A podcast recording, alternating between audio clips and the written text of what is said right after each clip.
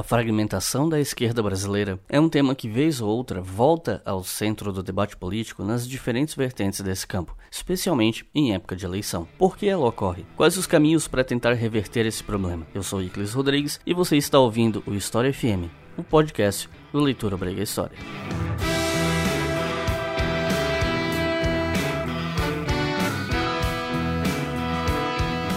Salve ouvintes do História FM, bem-vindos a mais um episódio do podcast do Leitura Briga História e hoje falando sobre a esquerda brasileira e sua fragmentação com uma convidada especialíssima que eu já tô querendo aqui no podcast há muito tempo e finalmente a gente conseguiu marcar, Sabrina Fernandes. Dispensa apresentações se você conhece o canal Tese 11, mas eu vou deixar que ela se apresente ao nosso público. Ei galera, oi Clis, finalmente deu certo. A agenda tava bem corrida, eu tava fazendo a divulgação do livro, não deu, mas agora deu certinho. Pra quem não conhece, eu tenho esse canal no YouTube chamado Tese 11 e Clis e eu já fizemos vídeos juntos, dois vídeos por sinal. É um leitura obrigatória falando do tripé da sociologia e um lá no Tese 11 discutindo memória e a questão da ditadura no Brasil. E parece que foram vídeos que foram muito bem, né? O pessoal elogiou, gostou bastante, então fico feliz com isso. O vídeo que a gente gravou que foi para leitura obrigatória é o terceiro mais visto da história do canal e pelo ritmo de crescimento provavelmente vai ultrapassar o segundo colocado, que é o vídeo sobre anarquismo, muito em breve. Olha só, mas eu também eu tenho uma, uma breve suspeita assim de que o vídeo ele vai muito bem porque um monte de aluno de introdução à sociologia que joga joga ali, meu Deus, o que é isso? Marx Durkheim, qual a diferença na internet? E aparece nosso vídeo. Exatamente, eu acho que é por isso também. Enfim, vamos conversar então sobre um tema que gera muito papo na internet, mas a gente vai falar aqui a partir de uma pesquisa empírica feita pela Sabrina e a gente vai falar um pouco mais sobre isso depois dos comerciais.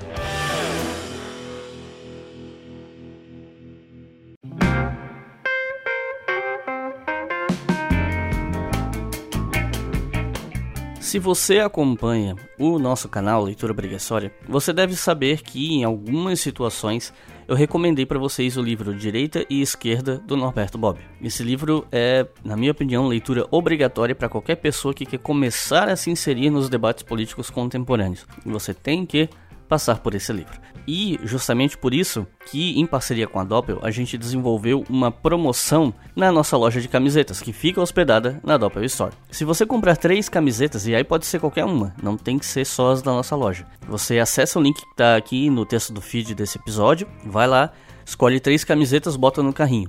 Na hora de fechar a compra, vai ter um espaço para você botar um cupom. E você vai botar o cupom ObrigaStore, igual tá aqui embaixo no texto do feed, que é o nome da loja. Se você for lá em cima do botão parceiros, você vai ver o nome da loja, ObrigaStore. É só botar aquele nome que tá lá.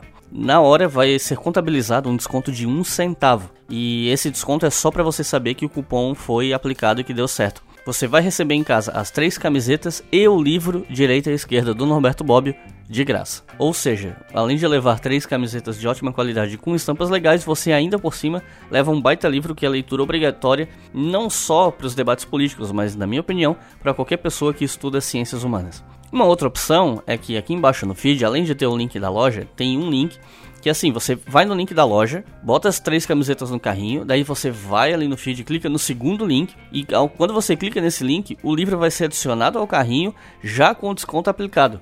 Ou seja, é mais uma forma de fazer uso desse recurso. Então, dá uma olhada lá na nossa loja na Doppel Store.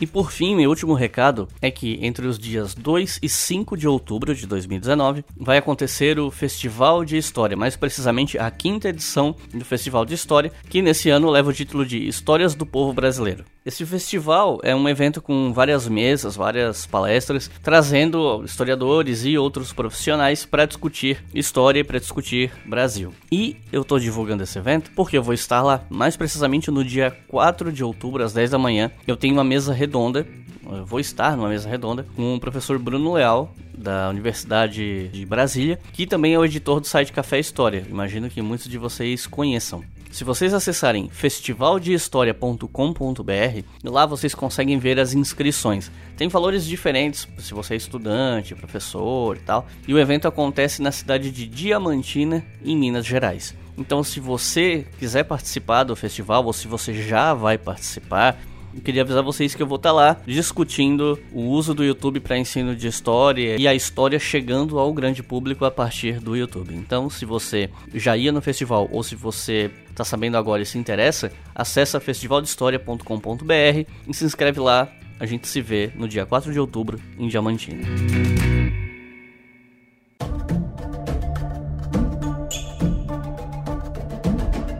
Para começar essa conversa, eu acho que a gente tem que falar, e a gente vai voltar a ele no fim do episódio, suponho, sobre o seu livro Sintomas Mórbidos, A Encruzilhada da Esquerda Brasileira, que é derivado da tua tese de doutorado, certo? De certa forma, o papo de hoje ele vem diretamente dessa obra. Então, você pode dar uma pequena introdução sobre o que se trata o livro para o pessoal?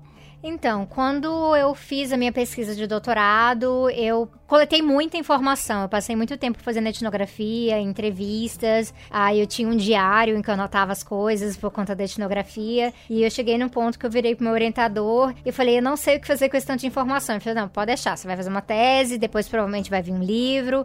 Então, não fique preocupada que você não vai desperdiçar tudo isso. E aí eu realmente eu defendi uma tese de doutorado, deu tudo muito certo. Eu ganhei três prêmios lá no Canadá relacionado é relacionado à tese, foi bem legal. Inclusive um dos prêmios teve grana envolvida, o que é muito raro, mas é, mas foi, foi bem legal, muito bem recebida. E depois quando eu anunciei que eu queria fazer um livro baseado nisso, eu fui olhando editoras, acabei fechando com a editora Autonomia Literária. Só que o livro não é a tese. O livro ele eu reescrevi muita coisa, ele tem capítulos completamente inéditos, ele tem análises que eu mudei muita coisa também. Então eu acredito que o livro livro ele é muito melhor, além dele estar tá numa linguagem bem menos acadêmica, ainda acadêmico, ainda com rigor teórico, mas não é aquela linguagem, sabe aquela linguagem da gente escreve para o nosso orientador ler?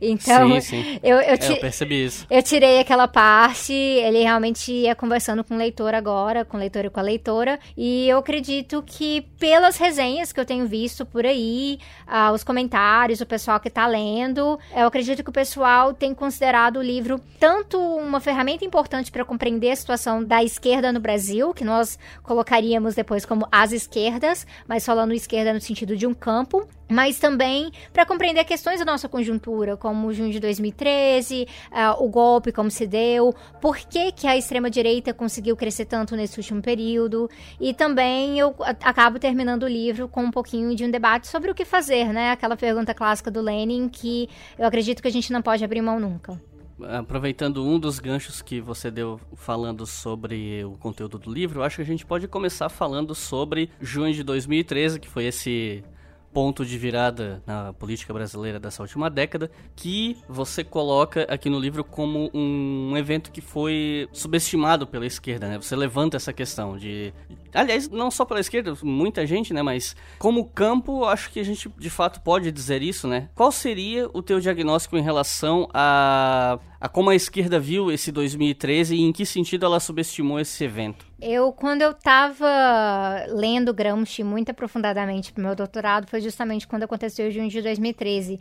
E tinha uma passagem uh, do caderno, do caderno 3, em que ele está discutindo a questão de movimentações espontâneas e a dificuldade que grupos revolucionários, né, no caso grupos de esquerda, grupos classistas, têm às vezes da direção para esses movimentos muito espontâneos, também vagos, que partem de crise, que partem de um momento de frustração e quando isso ocorre, a direita ela vai, se encaixa ali, ela consegue inclusive dar golpes. E não que junho tivesse sido completamente espontâneo, né? Nós sabemos que junho começa de uma jornada relacionada à questão da tarifa. O MPL é um movimento que vai ter um papel muito importante no começo, mas uma das questões que fica claro para mim é que o tamanho de junho, como junho acaba explodindo depois, isso sim é algo espontâneo, algo que não se imaginava, inclusive algo que ultrapassou a convocatória original, da pauta original, até o momento que o próprio MPL se retira da liderança naquele momento. Isso vai gerar vários debates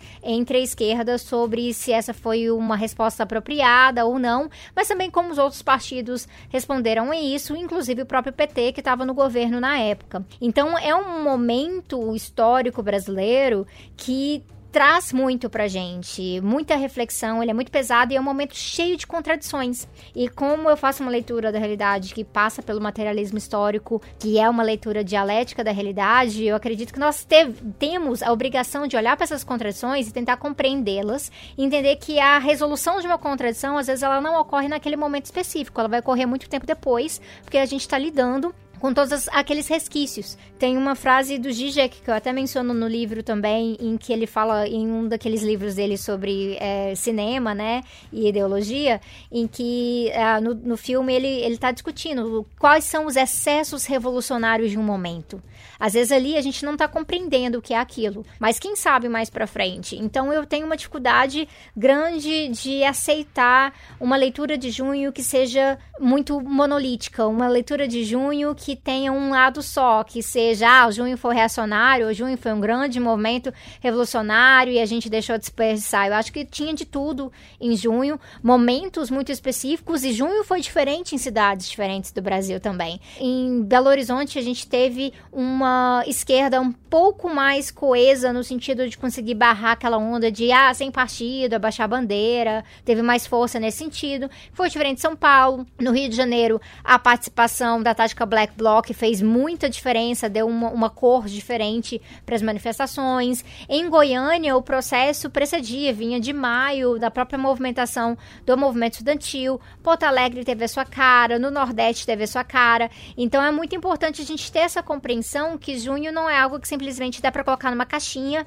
que é conveniente para justificar algo hoje, que é algo que a gente vê. Eu já vi é, narrativas do Partido dos Trabalhadores falando que o golpe nasceu ali em junho de 2013, ah, não só do PT, mas o PCO também argumentando coisas assim. Narrativas vindas da direita falando que ali abriu-se o território para a onda conservadora, o, o, crescimento do conservadorismo. Inclusive aquele documentário, né, que foi mencionado que seria sobre o Bolsonaro, mas na verdade a eleição do Bolsonaro e tudo que veio por trás disso fala disso, né? Ah, não era só 20 centavos, é o título que eles querem dar para isso na hora de captar os 500 mil que foram permitidos pela Ancine. Mas é muito muito dessa leitura de que, ah, tá vendo? Ah, foi ali que a gente começou, mas tinha de tudo ali. A diferença que eu vejo é quem conseguiu dar uma direção mais unificada para aquela frustração, para o que estava saindo ali de uma cacofonia de vozes muito distintas, de pessoas vindo de processos diferentes de entendimento de política, porque junho teve muita despolitização e quem conseguiu se aproveitar dessa despolitização foi a esquerda ou foi a direita? A esquerda deveria estar politizando em cima disso. E quando teve uma rejeição direta aquela despolitização, era um momento de voltar, reagrupar e entender por quê. Porque havia uma crise de representação, por que, que, as pessoas estavam irritadas com partidos, não tinham confiança? Por que, que aquele discurso de ódio do, daquele do inimigo estava muito forte? Por que, que a corrupção e o moralismo tomaram conta das outras pautas? Então é esse tipo de reflexão que a gente tem que fazer porque realmente não dá pra gente falar, ah, deveríamos ter feito assim o assado, porque isso é a gente ficar simplesmente especulando sobre o passado. Mas a gente pode entender que aquela despolitização que a gente viu em junho, ela tá presente na nossa sociedade hoje, ela contribuiu para a eleição do Bolsonaro e a gente precisa de uma solução para isso. E assim, eu tenho uma impressão que eu não vou chamar de diagnóstico porque não foi algo que eu estudei, é mais uma percepção mesmo. E eu queria saber tua opinião em relação a ela, se você acha que faz sentido. É, você comentou agora há pouco sobre essa frase que inclusive vem de 2013 para cá, que é não é só pelos 20 centavos. Eu me recordo que assim que o MPL foi pra rua e começou a apanhar quando estava fazendo essas manifestações contra o aumento de tarifa. Logo, o Jornal Nacional fez o seu trabalho de sempre de tratar o movimento como um bando de adolescentes classe média alta reclamando por nada, né? Por meros 20 centavos. Gente que supostamente pode pagar, então não deveria estar na rua reclamando. Ah, sim, Arnaldo Jabor, assim, né? Tudo aquilo. Isso, é. o, exatamente o Jabor. Aí, logo depois disso, conforme esse confronto continua acontecendo, alguns jornalistas, principalmente dessa imprensa hegemônica do, de São Paulo, começaram a sofrer é, represália da polícia, né? Coisa que normalmente não é para acontecer, pelo menos não se espera que aconteça do ponto de vista legal, a ponto de um, se não me engano, cinegrafista da Folha ter perdido o olho por ter tomado um tiro de bala de borracha na cara. E assim que isso começou a acontecer, que a imprensa começou a apanhar da polícia, logo eu comecei a ver nesses veículos na época uma mudança de tom em relação à cobertura do evento. A partir do momento que a truculência do Estado começou começou a afetar as jornalistas, que a coisa começou a sair do controle, que não foi o habitual, Aí vem Arnaldo Jabor e faz um meia-culpa no Jornal Nacional dizendo que não é só pelos 20 centavos. E ali começa, pelo menos é o que me parece, esse junho que a gente viu difuso, com muitos grupos diferentes, com grupos que queriam tirar os partidos, tirar as bandeiras que já estavam levantadas lá, que isso teria sido o pontapé inicial. Você acha que essa impressão ela tá correta ou você identifica outros elementos nessa história? Eu acredito que é parte do elemento, mas é que ele é bem complexo, na verdade. Porque quando a gente para pra olhar para aquele jornalista do repórter que tá cobrindo ali na rua, os donos das emissoras não ligam muito para essa pessoa, né? A gente já teve Sim. casos aqui de uh, olhar pra Globo demitindo pessoas que trabalham pra Globo porque tem alguma doença crônica, alguma... eles realmente não se importam. Mas o que que acontece? A gente não tinha, no passado recente no Brasil, uma situação em que jornalistas eram comumente atacados pelo Estado apesar de ser muito comum hoje, não era algo comum na época. Então isso causou um certo dano no sentido de que narrativa que as emissoras, que os jornais poderiam trazer, agora que as pessoas estavam vendo que até mesmo jornalistas estavam sendo afetados. Então não era só vagabundo que estava apanhando ali da polícia. A polícia realmente estava sendo truculenta. Então isso estabelece algo que a gente vê para esse cidadão comum que se considera cidadão de bem e ele não se identifica com o manifestante na rua, mas quando é o jornalista que está lá simplesmente fazendo o trabalho dele, ele de repente se vê no outro. Aí esse processo de identificação traz uma solidariedade momentânea. E aí isso vai levar a classe média, principalmente, a se entender como parte de um grupo indignado que precisa estar na rua, mesmo que não soubesse muito bem como dar vazão para isso, com o que que estava indignado e por quê e o que que queria no lugar. Então, a violência policial, quando ela extrapola a figura clássica do manifestante, que é uma figura que já é muito estigmatizada, rejeitada na nossa sociedade, sempre aquela coisa, ah, coisa de baderneiro e tudo mais, quando ela chega numa outra pessoa que seria considerada um, uh, um pouco mais. Uh, uma pessoa mais, você, né? mais próxima ou mais merecedora de solidariedade, isso acende uma luzinha para certas pessoas. Então, a gente teve marchas que foram organizadas ao redor do país em junho, justamente por conta da. Nossa, então a polícia passou dos limites. E eu acho interessante mencionar isso, né? Assim, não, a polícia tava batendo nessa galera, tá, mas agora ela passou dos limites. Então, tem sempre um pouquinho de normalização nisso, e a gente via isso no discurso também. Mas algo que depois me chama muito a atenção é que quando isso ocorre, muita gente que nunca participou de uma manifestação na vida, talvez ali na época do Collor, mas nem isso a gente tem de garantia, essas pessoas começam a se ver ali e as redes sociais passam a ser o lugar de confiança. Então não era nem os próprios, as próprias emissoras que mudam de discurso, porque não, a gente só ficou sabendo das coisas por conta das redes sociais. E aí quando vem aquela questão de nós somos a rede social, então já ali mesmo em junho de 2013, um pouquinho daquela desconfiança do que que é a mídia no Brasil. E isso o pessoal da extrema-direita soube utilizar muito bem, né? Ao ponto de, é, ah, tá vendo? É, é Globo Lixo, é falha de São Paulo. Eles fazem essas coisas do mesmo jeito que a esquerda fala. Só que com intuitos bem diferentes, né? Então é, é muito interessante a gente parar para pensar como isso é de um processo de aproveitamento da, da falta de credibilidade daquele momento. E a direita conseguiu utilizar isso muito bem. E um dos motivos pelo qual a direita conseguiu se apropriar disso bem, me parece, a julgar pelo que eu li do teu trabalho, seria em parte essa inabilidade da esquerda de fazer esse trabalho de base, de saber trabalhar estrategicamente naquele momento, e isso se daria em partes, não totalmente, mas em partes, por um processo de desmobilização de base empreendido pelo próprio Partido dos Trabalhadores. E aí o que eu queria te perguntar, é se você poderia passar pra gente alguns exemplos de que você considera que foram atos de desmobilização da esquerda por parte do PT no momento em que ele era o, né, a cabeça do poder executivo.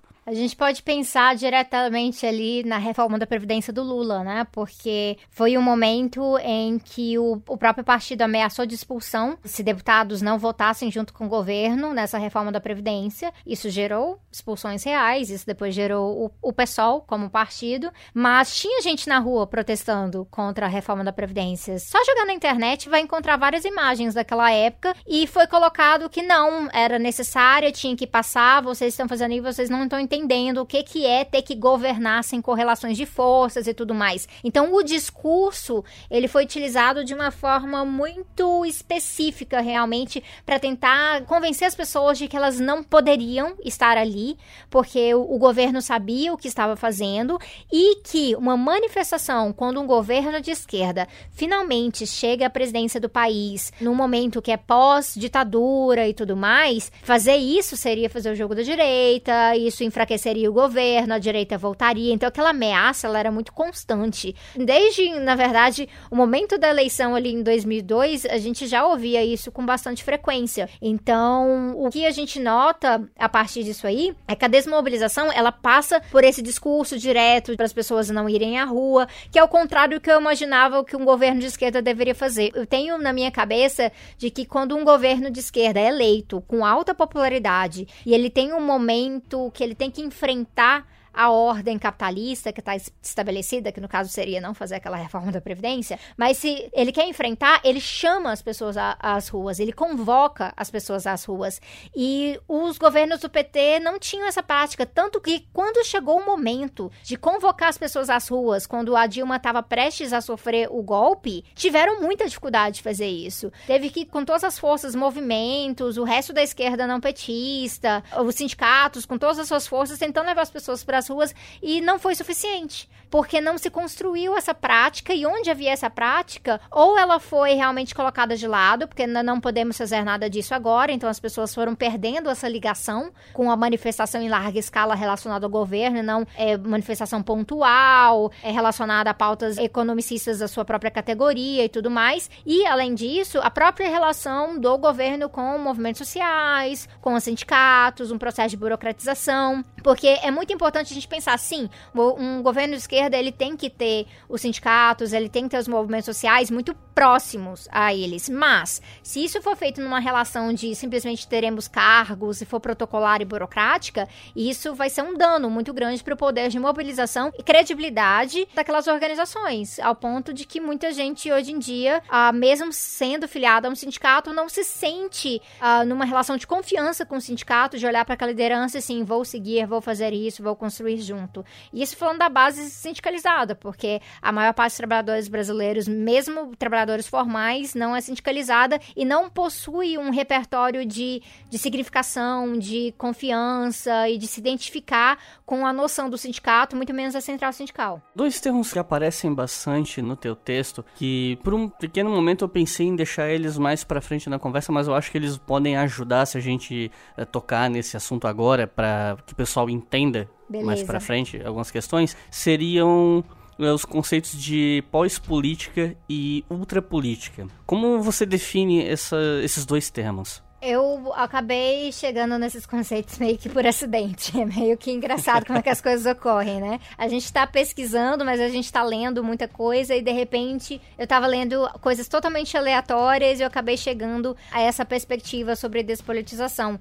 E eu encontrei isso num trechinho de um livro do Zizek, que é de 1999, em que ele está discutindo ontologia de todas as coisas. Então, é, tem dia que eu até paro para tentar lembrar assim, por que, que eu estava lendo ontologia nessa nessa época. Alguma razão deveria ter. Mas aí eu me deparei com esse trechinho e aí ele falava, do, é um debate que o Zizek estabeleceu com o Rancière e ele tá falando desses tipos de transformações do debate político que retiram as pessoas da política onde elas poderiam estar inseridas como sujeitas. Ele fala de pós-política e aí eu vou encontrar vários outros autores estão falando disso e numa notinha de rodapé, Zizek fala, um, ele acrescenta sobre o que seria ultrapolítica. E aí eu falei, ah, então tem algo aqui para eu poder explorar. Então eu peguei essa notinha de rodapé, esse trechinho sobre pós-política e resolvi refletir sobre isso. E por que eu fiz isso? Porque esses são dois elementos de despolitização que eu encontrei em junho de 2013 e que eu vi permanecerem de formas uh, variadas, inclusive relacionadas até à própria esquerda, nessa conjuntura. Por isso que eu falo que junho de 2013 é um marco conjuntural. Várias coisas entram em erupção ali. Então, a despolitização já estava presente, a crise de representação já estava presente, a frustração, o desamparo já estavam presentes,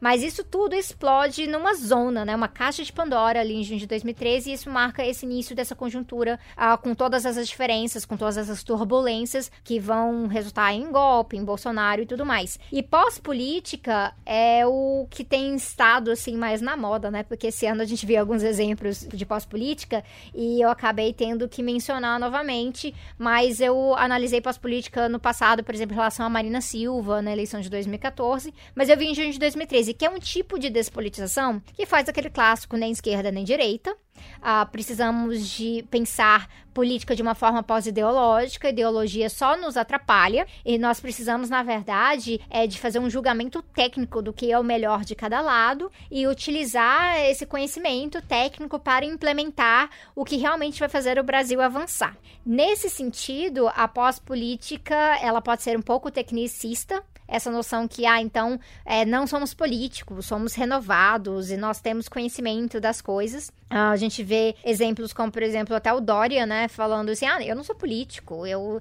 eu sou um gerente, gerencio as coisas. O próprio Trump utilizou desse discurso em alguns momentos e ele tem um certo apelo para quem está frustrado com a política, quem está frustrado com a situação de polarização. Só que em vez da gente compreender que a própria polarização atual ela é falha, ela não tem nada a ver com antagonismo, ela tem a ver com construções de oposição, mas que mantém a ordem capitalista da forma que ela está dada, que ela já está apresentada, isso acaba atrapalhando a nossa possibilidade de politizar as pessoas sobre isso, que não é só uma questão ideológica. A ideologia é como a gente vai raciocinar as ideias de grupos políticos que possuem projetos de poder, projetos políticos que são distintos. E é disso que a gente gente precisa falar. E isso foi forte em junho, a gente viu a pós-política na, na questão de do, usar o ufanismo, usar a questão do Brasil acima de tudo. Então, não, essas diferenças, tem que acabar com essas diferenças. É o Brasil que é importante. A gente viu isso numa negação da representação, porque a gente tem a crise de representação, mas no momento que você começa a falar que é assim, não, ninguém me representa, isso pode gerar danos muito fortes, porque se você acha que ninguém te representa e você não busca construir uma representação, você vai acabar sendo representado sem nem perceber.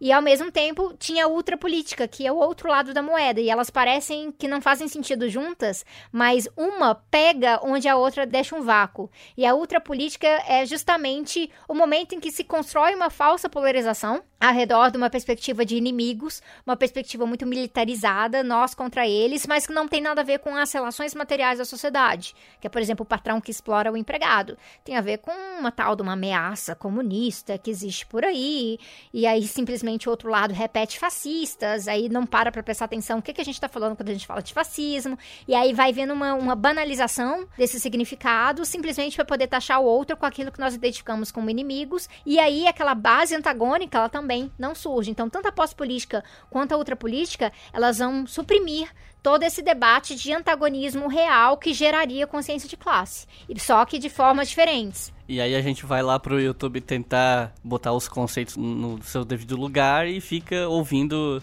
desaforo de gente que tá imersa nesse tipo de coisa, né? Tipo, ah, o totalitarismo do PT. Assim, não, pera, já, já ouviu falar no conceito de totalitarismo? Você sabe o que significa? Não, as pessoas só jogam, e são, assim, comparações extremamente formalistas também, né? Tanto que essa é a polêmica do ano, né? O pessoal que fica querendo comparar bolsonarismo com maoísmo e tudo mais. São comparações formalistas que não trazem estudos aprofundados que vem a partir geralmente do próprio espantalho que você tem que acontecer em algum momento ou outro.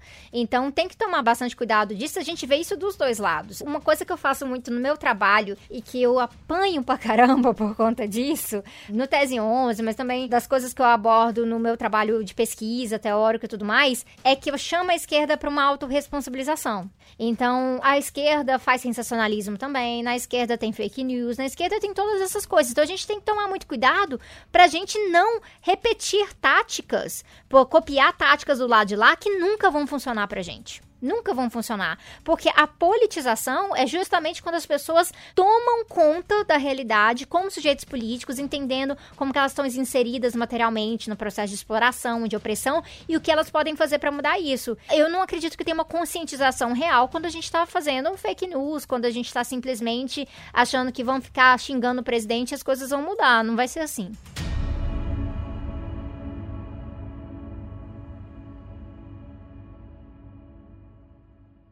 Você está ouvindo o História FM. Para começar esse bloco 2, eu queria, eu acho que pode ser o cerne desse bloco mesmo, é a discussão que você faz a respeito de esquerda moderada e esquerda radical. Mais do que simplesmente essas duas classificações, o que me motiva, né, a trazer essa discussão são as classificações que você faz, porque afinal de contas, se a gente está falando em esquerda moderada e radical no Brasil, a gente precisa dar nome aos bois e classificar quem é quem e onde se situa. Então, Vamos começar pela esquerda moderada, né? Eu queria saber quais são os partidos, as figuras, os sujeitos que você coloca como esquerda moderada no cenário brasileiro e por quais motivos, né? Levando em consideração que direita e esquerda, ainda que tenham sua essência, elas também partem de um ponto de vista situacional, de que um sujeito se coloca mais à direita ou à esquerda em relação a um outro e que cada país tem um cenário próprio que não necessariamente coaduna com de um, outro lugar, um outro recorte. Mas ainda assim, esquerda e direita permanecem, né, têm as suas essências que até certo ponto são imutáveis. Então, minha pergunta é: quem é essa esquerda moderada no Brasil? Essa é uma boa contextualização. Vou só abrir um parênteses em relação a isso, porque eu acho que isso é importante. Porque, por exemplo, comunista é comunista comunista é comunista, tem princípios básicos do que é comunismo. Sim. Mas quando a gente está colocando esses, essas qualificações, né, um pouquinho ali do lado, né, então, ai, radical, moderado, isso para mim é uma coisa diferente. A gente está contextualizando a atuação de um campo. Então, para mim, revolucionário é revolucionário, comunista é comunista, socialista é comunista, social-democrata é social-democrata, reformista é reformista. Mas moderado e radical é como aquela esquerda está se comportando em relação à conjuntura. E é assim que eu apresento isso no livro. Então não quer dizer, por exemplo, o pessoal que interpreta radical como revolucionário. Aí eu coloco que ah, o pessoal é esquerda radical, mas o pessoal não é revolucionário. Realmente não é, então, mas você tá, tá misturando a minha definição. Então eu tenho que usar a minha definição. E a minha definição de moderado, ela tem muito a ver com o contexto latino-americano, partindo da questão da maré rosa, né, que foram aqueles governos de esquerda, progressistas em sua maioria, mas também incluindo a, a situação bolivariana na Venezuela, que tomaram conta da América do Sul, principalmente, ali mais ou menos na mesma época, e todo mundo estava chamando de maré rosa, não era vermelha, né? É bom mencionar. Então, assim, maré rosa, porque é um pouquinho diluída em relação a isso. É, esses governos de maré rosa, a gente percebeu nos estudos, eu uso, por exemplo, o Jeff Weber e o Barry Carr, que são bastante estudiosos da América Latina, nessa discussão que eles chamavam de uma esquerda autorizada. É uma esquerda que tinha permissão para estar no governo. E o, a Venezuela se encaixa de uma forma diferente porque Venezuela, tentativa de golpe, atrás de golpe, e eles continuam se segurando ali, né? Mas a, o Brasil chegou num ponto em que o, as forças imperialistas norte-americanas viravam e falavam assim, né, o Lula é o cara. Então, a, eram relações bem diferentes aqui, de realmente autorizar, porque não, a gente vai continuar pegando commodities, a gente vai ter uma relação que vai ser uma relação muito amistosa dentro daquela conjuntura. Eu acredito acredito que se fosse Lula versus Trump, não seria do jeito que foi com Bush e Obama.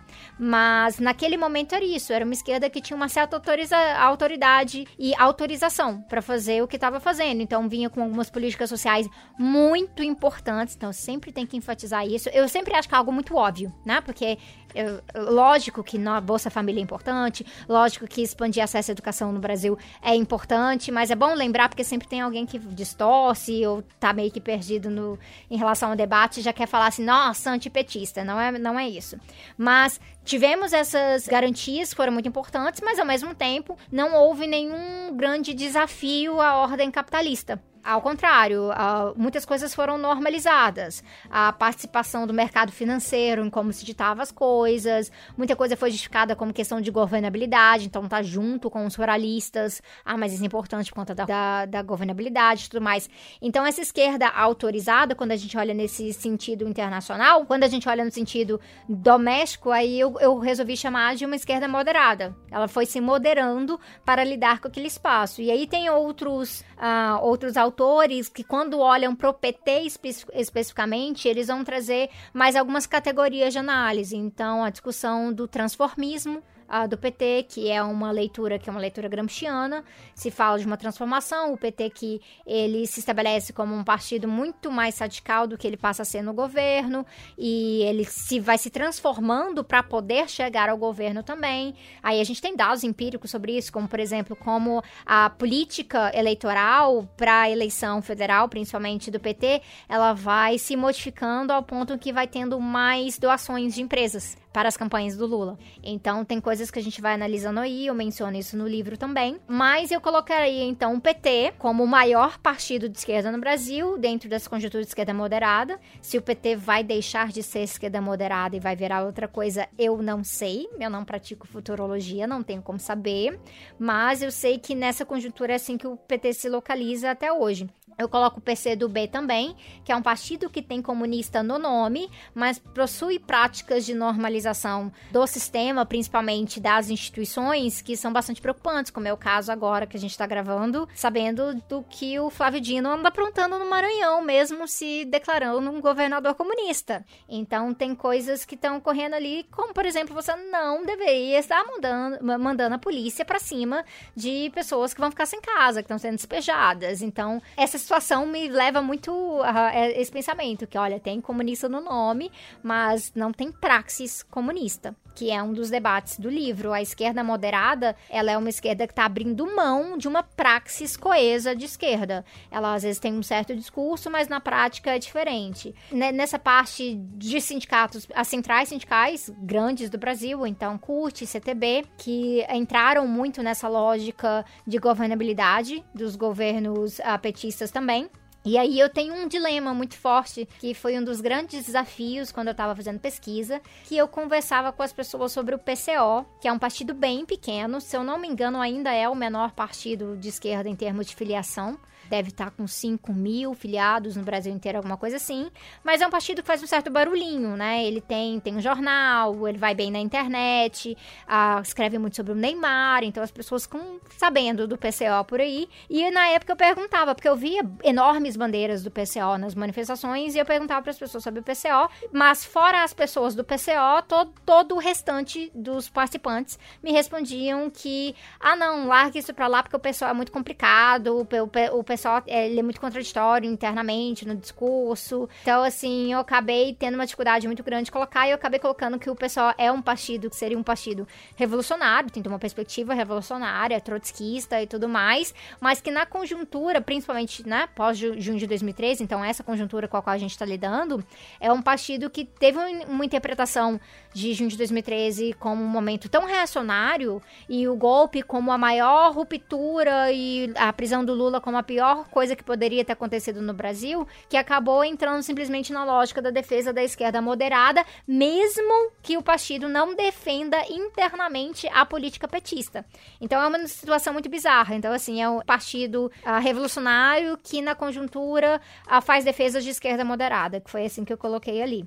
Aí tem o MST também, que é um movimento que tem uma base muito radical, uh, mas que na conjuntura, geralmente, as suas posições são posições um pouco mais moderadas. Uh, eu espero que isso esteja mudando agora, porque o MST realmente está na mira do, do governo Bolsonaro, então a gente tem expectativa de outros posicionamentos, mas o MST, por exemplo, desmobilizou mu muita coisa também no último período, e aqui eu tô falando de lideranças específicas, não, não tô falando da base, da base sem terra, que tá preocupada, tentando garantir as suas parcelas, tentando não ser despejada e tudo mais, mas uma posição geral do movimento foi bastante complicada, tanto que agora o próprio movimento, ele tem passado por questões de entender, olha, pra gente sobreviver, a gente precisa ter várias táticas diferentes, então a gente tem visto o MST investir agora em comunicação, o MST investir ah, nas suas próprias lojas, formas de alcançar as pessoas, isso tem sido muito positivo, então é onde eu vejo um maior potencial de radicalização diante da conjuntura,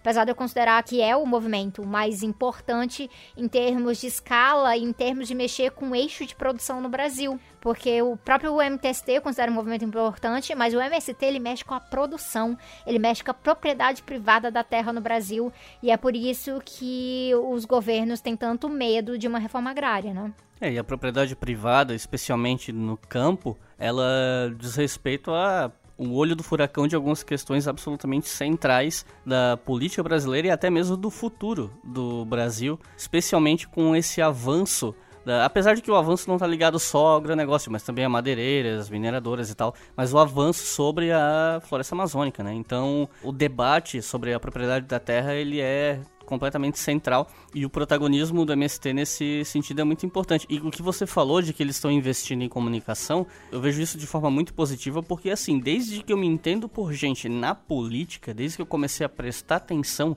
em política no Brasil, eu não me lembro de algum outro grupo político tão demonizado de todos os lados como o MST. Para mim, que não sou próximo ao movimento, não tenho vivência nem, né, nesse, nesse meio de estar presente nos locais, levou muito tempo para que informações mais de dentro do MST ou informações um pouco é, mais realistas chegassem até mim. Eu também tinha minha barreira em relação ao MST, de tanto que eu ouvi os maiores absurdos sobre esse movimento durante anos. E ver, quer dizer, saber disso pela tua fala, me deixa feliz, porque eu acho que é uma coisa mais do que necessária, eu acho que até demorou para acontecer. Que bom que tá acontecendo. Agora é ver quanto tempo isso leva para fazer efeito, né? É, eu acho que é muito interessante, porque realmente muitas pessoas nunca pisaram, provavelmente nunca vão pisar no assentamento para saber como é que é a realidade ali, né?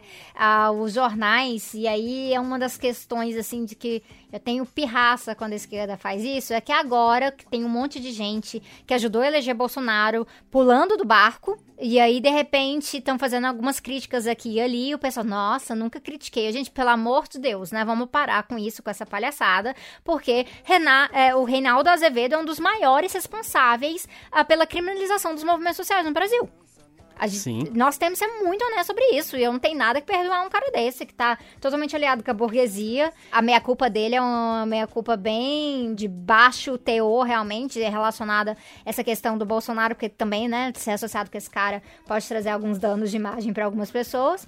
Mas é praticamente isso. E eu lembro muito, assim, crescendo, de às vezes passar, né, porque eu nasci e cresci em Goiânia, então Goiás é um né, uma dessas fronteiras, né, do agronegócio. E ali a gente às vezes estava pegando estrada e via e tinha vários assentamentos, lona atrás de lona, atrás de lona. E aí eu perguntava pro meu pai que, o que que era, e meu pai falava: "Ah, não, é o movimento de trabalhadores sem terra". Aí, ah, mas por que sem terra? Ah, porque no Brasil tem gente que tem muita terra, mas é pouquinha gente. E a maioria das pessoas não tem terra e não, não consegue produzir e tudo mais. E aí, eu, às vezes, eu tava, via no jornal, via outras coisas depois, e o pessoal falava assim, ah, é um bando de vagabundo que tá lá querendo terra dos outros. E eu parava, gente, vocês já viram aquilo ali? O pessoal tá passando maior perrengue, maior dificuldade. é, não faz sentido, não faz sentido isso. E aí, sempre ficou na minha cabeça, quando eu fui realmente entender o que era minha MST. Isso porque eu tive uma fase que eu tava lendo revista Veja e falava, gente, mas não é possível que tá falando das mesmas pessoas, não é possível. E aí eu fui parar para realmente pesquisar o MST e eu fui entender, né, a, a, o trabalho a, primoroso que o MST faz de realmente pensar uma coisa que é muito integrado hoje em dia, porque a questão da reforma agrária, é, que é agroecológica e popular, ela é mais recente nos debates dos, do, da, das teses de congresso do MST. Mas principalmente agora, esse debate da agroecologia que o MST tem trazido, ele é fundamental para a nossa sociedade. Mesmo que uma pessoa nunca pise num assentamento, tem que ter um entendimento que nós dependemos do MST para transformar a nossa questão de saúde para transformar os alimentos na nossa mesa, para transformar a questão de propriedade de terra no Brasil. E isso é muito importante, e inclusive um vídeo que eu fiz no Tese 11 é, num assentamento aqui no Distrito Federal, que é o assentamento Canaã, e eu tentei fazer o vídeo assim com muita humanização, conversando com eles sobre agrofloresta e tudo mais, e muita gente comentou: "Uau, nunca tinha visto, não sabia, não sabia como é que era. Olha que coisa linda, olha o tanto que eles são guerreiros". Então tem muito pra gente fazer em termos de estar desmistificando isso e esse investimento do MST na comunicação para mim é fantástico, é, é essencial a grande concentração da população brasileira nas capitais e próximo ao litoral está distante do MST, né? É difícil de ver pessoalmente, a não ser que você vá em iniciativas menores quando você está né, mais próximo do litoral e das capitais, e, ou então pelas estratégias de comunicação, como, por exemplo, o teu vídeo que não é do MST, mas é um vídeo que se alinha à ideia do MST e propaga, ele divulga o que eles fazem. Então, esse tipo de comunicação é fundamental para quebrar essas impressões erradas que a gente tem e não vai conseguir quebrar morando em capital, muito, né, muito distante de, de onde o bicho pega, né? Especialmente na região centro-oeste, que os conflitos de terra são violentíssimos e tal. Então, isso é absolutamente fundamental. É, e tá, até para as pessoas uh, pararem para olhar um pouquinho sobre alguns preconceitos que a gente tem, né? Quando eu estava dando aula de Sociologia e Desenvolvimento Rural, era uma coisa que eu trabalhava muito com os meus alunos, porque há um estereótipo que tem a ver com a própria modernidade de pensar o rural como algo atrasado. Então, se é algo atrasado, não me interessa. Minha coisa é cidade, selva Sim. de concreto e tudo mais. Tanto que quando eu falo de ecossocialismo, muita gente vem falar, ai, mas pra quê? Eu não quero ir morar num, num, num vilarejo bucólico. E falo, ai, gente, vocês não estão entendendo nada. Mas é quebrar essa dicotomia entre o rural e o urbano, que é algo que Marx e Engels debatiam, inclusive. E isso é muito importante. E é a gente pensar que toda comida que a gente come no Brasil, ela passa por uma relação de comodificação e de apropriação da terra. Então, ou a gente vai estar tá comendo pelo agronegócio, ou a gente vai estar tá comendo do pequeno agricultor. E chances na, na, estrutura econômica do Brasil é que mesmo comendo pequeno agricultor, aquela variedade alimentícia está sendo determinada pelo agronegócio. A gente come muito menos em termos de biodiversidade do que é possível uh, no Brasil. Por quê? O agronegócio determina o que é comercial, o que é lucrativo, e aí os pequenos agricultores simplesmente têm que seguir essa linha para tapar buraco para conseguir atravessar os seus produtos. Então, mesmo estando geograficamente distante de um assentamento, a preocupação com o assentamento ela chega na nossa mesa todos os dias. E aqui no Distrito Federal e algumas outras partes do Brasil, a gente tem feito todo um trabalho de conectar quem come com quem planta. E até quebrando um pouco disso. Ir lá, vai no assentamento, comer junto tal. A gente tem aqui no DF, que são as comunidades agroecológicas do bem viver. Mas ao redor do Brasil, você vê algumas comunidades de sustento agricultura que trabalham com reforma agrária, não todas. Inclusive, eu acho que a maioria não trabalha com reforma agrária, mas alguns trabalham sim. Mas no, no sentido das comunidades agroecológicas do bem viver, que a gente está fazendo, inclusive, em Santa Catarina, tá? aí que eu estou deixando a dica. A gente pode conversar sobre isso depois. Olha só. Tem toda essa questão de estar tá conectando, inclusive, povos indígenas que também plantam e que também estão lutando pelos seus territórios. Então não tem como a gente separar uma coisa da outra. Aliás, é, eu sei que eu vou acabar fazendo um detour e voltando a algo que foi assunto há alguns minutos atrás, mas quando você estava falando sobre o Reinaldo Azevedo, como ele teve um papel de da demonização do PT e da esquerda como um todo, eu sempre toco nesse assunto porque isso foi uma coisa que eu nunca consegui aturar, nunca consegui engolir, que foi em 2006, tá? eu já quero começar dizendo que assim, eu só fui me politizar de verdade depois que eu entrei na universidade. Isso não significa partidarizar, é politizar mesmo, porque eu era o típico sujeito que, ah, nem esquerda nem direita, não gosta de política e todo mundo rouba, sabe? Aquela coisa bem despolitizada. Sim, sim. Mas eu me lembro que em 2006, quando o Lula foi reeleito, o Reinaldo Azevedo escreveu um texto chamado Lula de novo com a culpa do povo. Que era, tinha um slogan, né? Lula de novo com a força do povo, Sim, uma coisa assim. Era isso. E aí ele escreveu essa coluna e nela ele falava sobre como era necessário dar um jeito de tirar o povo da democracia, no sentido de que o povo não sabia o que estava fazendo. Bom, eu adoraria perguntar para ele, né? Eu adoraria perguntar para ele se ele pensa isso hoje, né? É, não, que assim, na verdade, assunto que é importante, povo não apita, não. Era um negócio assim, não era? Que assim, a, o povo não, não, não, apita no que é realmente importante. O povo não apitou no plano real. Você vê como é que essa coisa da tecnocracia também é muito forte, né? Especialistas que cuidam disso. Então o povo, na verdade, está atrapalhando. É, é, impressionante. E assim, ainda bem que a internet tem memória dessas coisas, né? Se a gente tivesse que ir lá buscar a revista Veja da época para olhar isso aí, ia dar uma trabalheira. Mas ah, tenho certeza que o ouvinte que tá ouvindo aqui o História FM, ele pode ir agora, olhar na internet e achar essa coluna do Renato Azevedo, que provavelmente tá lá. Sim, se não tiver lá, foi copiado para algum lugar, porque eu lembro que ela deu o que falar na época.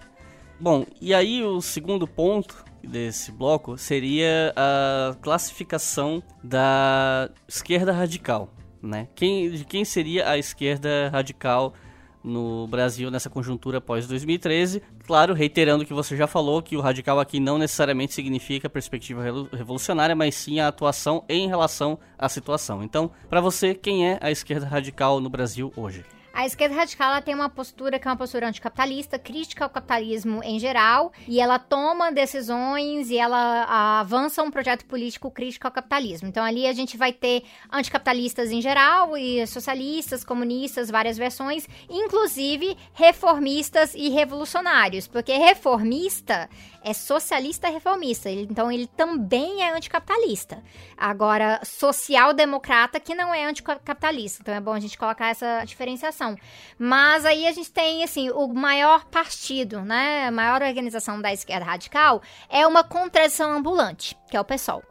Então, o Partido Socialismo e Liberdade é um partido que veio de uma ruptura com o PT, uh, primeiramente baseado ali na questão da reforma da Previdência, e depois uma outra leva que saiu do PT na época do mensalão, e várias outras rupturas que foram surgindo, e também pessoas que estavam por fora e foram acrescentando. Então, o PSOL é um partido que ali dentro tem uma, so uma sopa de letrinhas, quando eu estava fazendo pesquisa na época. Hoje já mudou muito, até porque, nossa, organização eu vou te contar, é uma coisa. Essas organizações mudam de nome o tempo inteiro se, se reformulam, aí viram outro nome. Então eu lembro de ter um, um, um flip chart, né, que eu colocava no, no, meu, no meu escritório quando estava estudando, tentando simplesmente lembrar assim, todos os nomes que tal organização já teve. Então, é uma coisa muito frustrante como isso ocorre.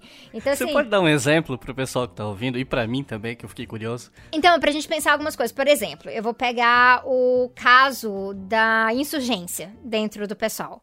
Então, a insurgência dentro do pessoal hoje é diferente da insurgência de dois anos atrás, que é diferente de cinco anos atrás. Por quê? Quando saíram do PT, saíram algumas pessoas, por exemplo, de uma organização chamada DS, Democracia Socialista, e foram pro pessoal. O pessoal da DS dentro do pessoal, ele de depois se organiza como enlace. Ali na, em meados de 2013, eles resolvem que é necessário ter uma fusão.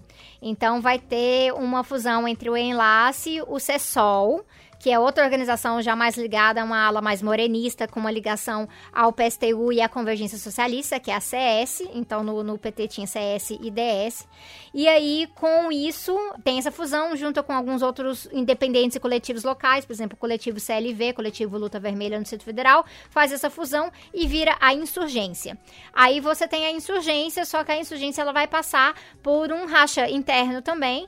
E aí, com esse racha interno, vai sair, vai ter a comunismo e liberdade, ele sai comuna, sai subverta e mais se mantém uma insurgência. Só que essa insurgência que tem hoje não é a mesma insurgência de antes. Mais recentemente no PSOL, a gente tem, por exemplo, a Primavera a Socialista, que até poucos meses atrás se chamava APS, mas no PSOL tem duas APSs. Então tinha essa APS, que era ligada a mais à direção do partido, dentro de um campo chamado US, Unidade Socialista, e uma APS chamada APS Nova Era, que faz parte de um racha da APS original. Pra você ver como é que o negócio funciona. Eu costumo brincar com os meus amigos que se cada Power Ranger fosse de uma vertente de esquerda, eles nunca iam conseguir montar um Megazord. É, é, é, muito complicado. Tem, muito disso também tem, tem relações específicas do trotskismo, né? Porque o trotskismo é uma Sim. história de rachas. Mas mesmo organizações não trotskistas. E tem, assim, as fases. Então, por exemplo, é, quando teve essa ruptura, uh, esse racha do PSTU recente, em que mais ou menos 40%, agora eu tenho que lembrar, tenho que olhar no meu próprio livro, porque eu não tô lembrando o número de, de vezes aqui. Uh, tem esse racha bem grande no PSTU, sai o pessoal com um manifesto, aí esse manifesto é chamado É Preciso arrancar alegria ao futuro. Aí depois desse manifesto eles viram uma organização chamada Mais. Essa organização chamada Mais pede entrada no PSOL, entra no PSOL e a partir daquilo ali ela vai ter uma fusão com algumas outras organizações, como por exemplo a Nós, junta e vira a Resistência. Então tem toda essa modificação. Isso significa também que os coletivos de juventude ligados a essas organizações eles vão também mudar de nome com o tempo. Então tem toda uma questão dos nomes que vão mudando também e realmente você tem que ter. Eu tinha, eu lembro de apresentar para meu orientador um mapa gigantesco gigantesco, assim, com é, setas. Esse aqui saiu desse, que é ligado a esse, não sei o que lá. E passava uns três meses, eu tinha que mandar uma atualização para ele. e, e, assim, com relação ao que você falou da, do PSOL como um partido até certo ponto acredito que difícil de analisar por ser um quebra-cabeça, por ter é, muitas vertentes, muitas subdivisões. Tem uma característica que é uma conversa que eu já tive muitas vezes com, com um amigo meu, que a gente discutia muito sobre política no Brasil, a respeito de que do ponto de vista da população, a política ainda tem um caráter muito personalista, né? De as pessoas projetarem muito as supostas soluções dos seus problemas em indivíduos, em, em, determinados sujeitos. E aí a figura que vem na cabeça de todo mundo é o Lula, mas obviamente que para cada partido ou cada grupo essa, figura vai variar, né? Então quando a gente fala do PSOL, tem alguns nomes que são mais famosos, né? Sim, sim. Marcelo é, Freixo, por partido, né? exemplo. Né? É, o, é. o Freixo é muito famoso. Agora o Guilherme Boulos, que é associado com o PSOL, mas a relação do Guilherme Boulos com o PSOL não é uma relação muito orgânica. Então tem toda uma questão bastante complicada de debates relacionados a isso também. E tem um pouco disso, tipo assim, ai, qual que vai ser o candidato à presidência pelo pessoal que realmente vai colocar o pessoal no mapa? Eu não acredito que é assim que isso vai funcionar. Inclusive, boa parte dos argumentos que eu ouvi em 2017 para 2018 sobre a por que deveria ser o Guilherme Boulos candidato pelo pessoal, mesmo vindo do MTST, mesmo tendo que se filiar ah, logo antes da, da data e tudo mais, era que, ah, não, é, o Guilherme Boulos furaria a, bol, a bolha porque ele é, é a liderança de um grande movimento social no Brasil e a partir disso aí seria, tipo, automático, agora o pessoal tem uma base popular. E assim, não, não é assim que funciona. Até porque uma base de movimento social não é necessariamente uma base eleitoral e muito menos uma base partidária. Então, tem várias coisas para avaliar em relação a isso. Isso tem a ver com uma bagunça interna do pessoal de como que se determina a política, como se constrói isso. Ah, tem de tudo, pessoal. Teve gente que saiu uh, ah, para candidato, uh, né, nas primárias, nas prévias ali do pessoal, simplesmente porque, ah, não, eu quero ser presidente da república, eu quero ser candidato a presidente da república. Eu falei assim, tá, joia, super legal, mas não temos que construir isso. Você não tem que fazer uma construção dentro do partido a partir disso. Então, esse último congresso pessoal foi bem complicado em relação a isso. E é algo que é um debate constante ali. Então, tem uma esquerda liberal dentro do pessoal, tem uma esquerda dentro do pessoal, tem pessoas de esquerda dentro, do pessoal que eu coloco à direita do PT. Então, assim, tem de tudo realmente ali dentro, é complicado, mas no, na soma né, dos fatores ali, quando a gente vai olhar para aquilo ali, o pessoal ainda tem uma postura radical perante a conjuntura, é por isso que eu coloquei como esquerda radical. Mas é uma sopa de letrinhas que também é uma sopa de letrinhas ideológica ali dentro.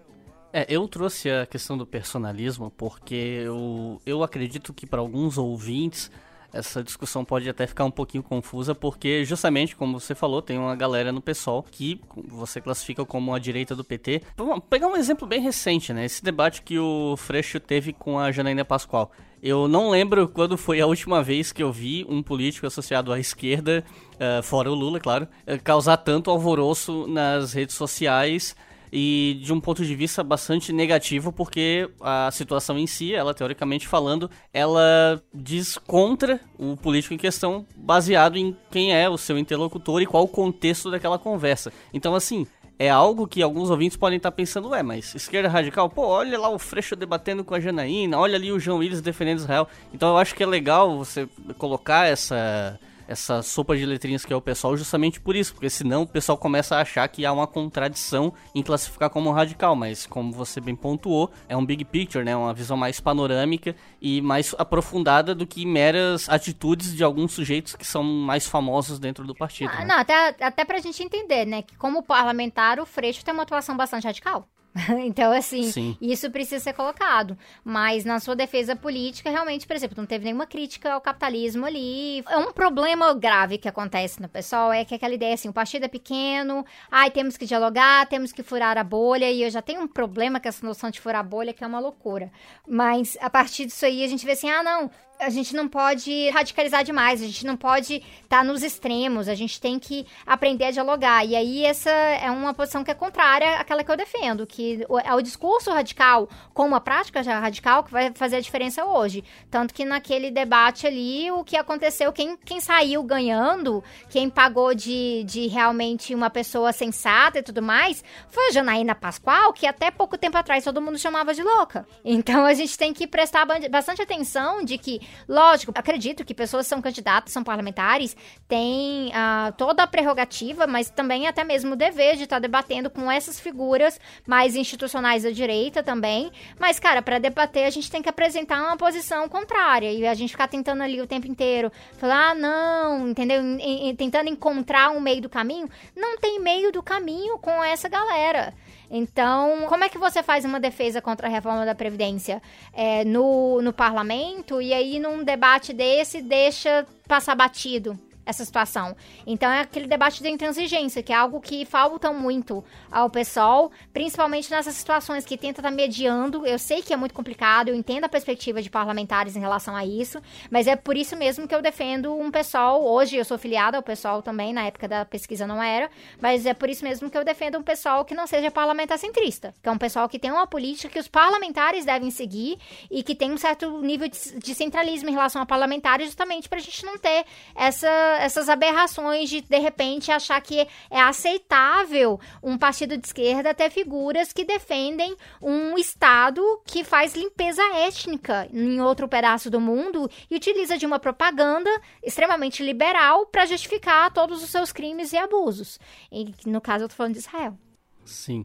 É, aquela coisa, né? Eu sou favorável a furar bolha, mas depende muito de que técnica que você está usando para fazer esse furo, porque a partir do momento que você está jogando bases fundamentais da tua essência, ou talvez até estrategicamente você está cometendo um erro que beneficia um, o adversário, e a gente tem sim que tratar isso em termos de oposição de de adversário, né? Porque na disputa política é o caso, né? A gente não pode ficar nessa conversa bunda mole de que, ah, nem direita nem esquerda vamos para frente. Não é assim.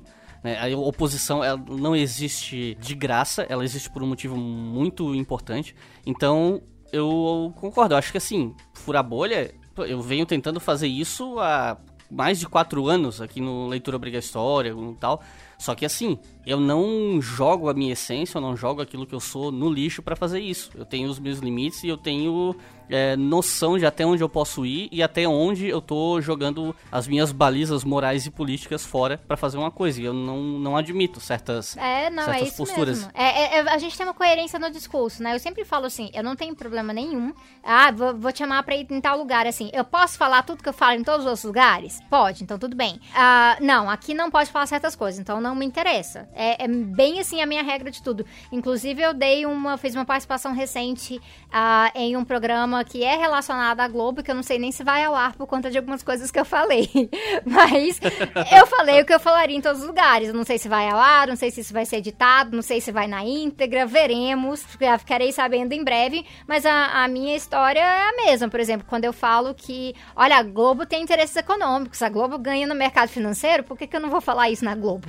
Eu falo nos outros lugares. Então, é um pouco disso. Tem que tomar cuidado com quem que a gente tá querendo agradar. E no caso, quebrando tabu, quebrando tabu tem um lado muito específico. Ele, ele é, pega da pós-política para poder angariar pessoas que estão frustradas, mas tem uma postura econômica extremamente liberal ali, passa pano para a reforma da Previdência e tudo mais.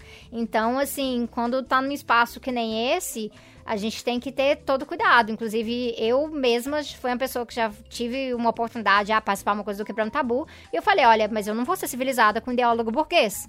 Aí, cri, cri, cri, nunca mais ouvi. e além do, do PSOL, quais os outros partidos ou movimentos que você classifica como esquerda radical. E por quê, né? Aí a gente tem o PSTU, que o PSTU é um partido que ele surge de um rompimento no PT no começo da década de 90 da Convergência Socialista, que é uma organização a, trotskista, com bastante referência no, na, na Noel Moreno, na Noel Moreno. E o PSTU hoje ele é um partido menor, especialmente após esse racha, mas ele tem uma boa penetração na área sindical, ele também tem um pezinho em alguns movimentos de moradia, por exemplo, luta popular. E nós temos também o PCB, que é um partido que tem comunista no nome e realmente é comunista. Então, é o Partido, o partido Comunista Brasileiro.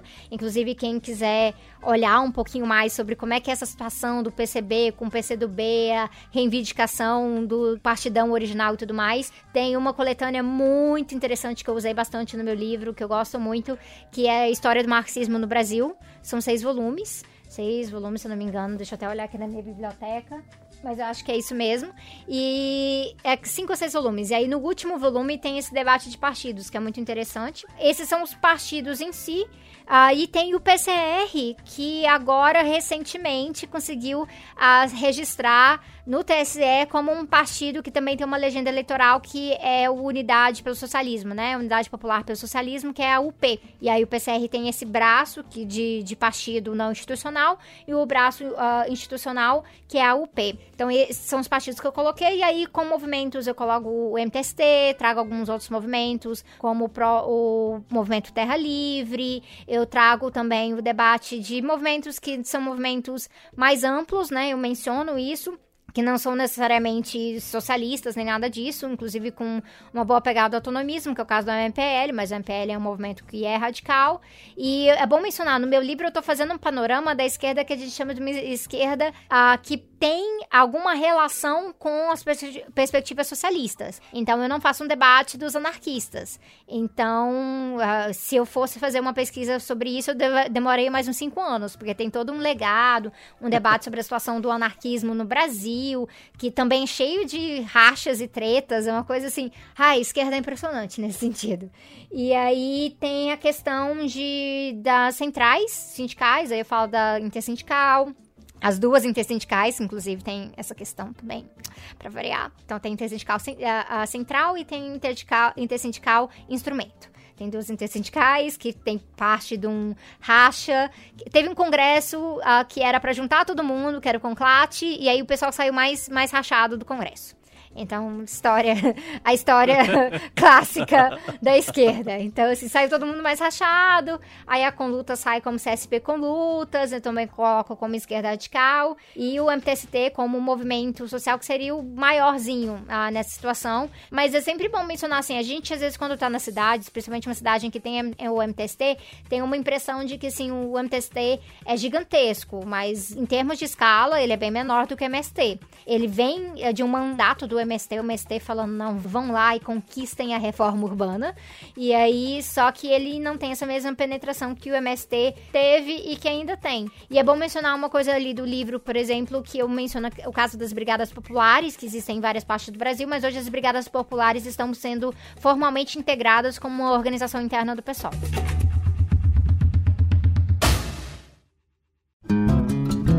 Tá gostando desse episódio? Se você estiver curtindo, acesse apoia.se barra e considere colaborar com o nosso podcast. A partir de R$ reais você já ajuda a manter o História FM no ar.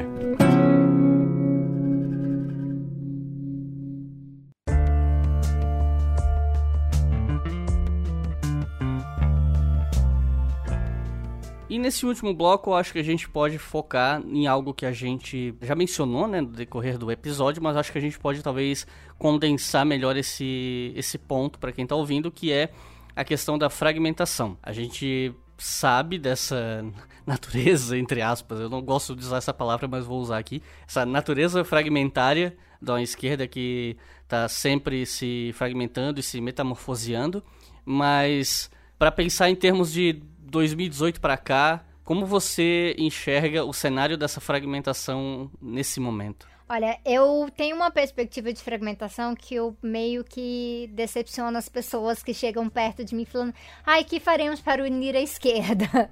Porque eu não sou das pessoas que falam assim, ah, temos que unir a esquerda. Essa não é uma das minhas bandeiras. A minha perspectiva é que a unidade ela é um resultado de uma construção. A gente não pode partir da unidade como um princípio superior e nós aderimos a esse princípio porque isso vira unidade a todo custo. E a gente começa começa a tratorar diferenças importantes, a debates muito importantes, e a gente acaba burocratizando, isso ocorre pra caramba dentro do pessoal também, mas é uma questão geral, quando o pessoal fala assim, ah, tá vendo? Precisamos de unidade de esquerda, por isso que tinha que ter sido o Ciro candidato. Eu falei, aham, e aí isso é o quê? Isso é uma coalizão, isso não é uma unidade de esquerda.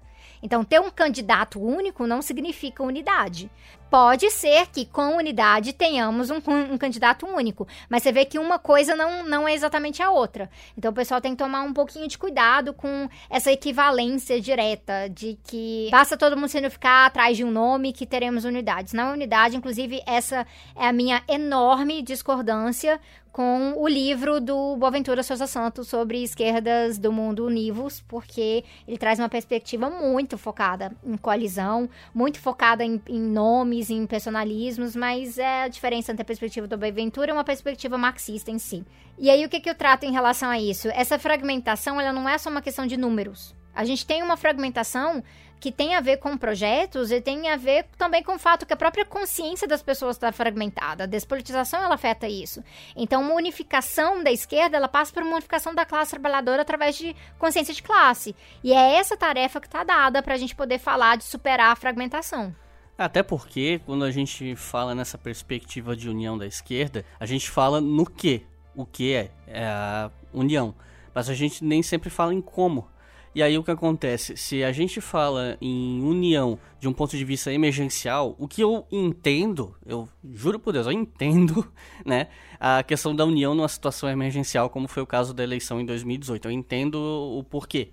Agora, é uma união que ela tá fadada ao a desmoronar a curto ou médio prazo, porque mais cedo ou mais tarde as contradições vão aparecer, as rachaduras, a as diferenças de projeto, porque se a gente não.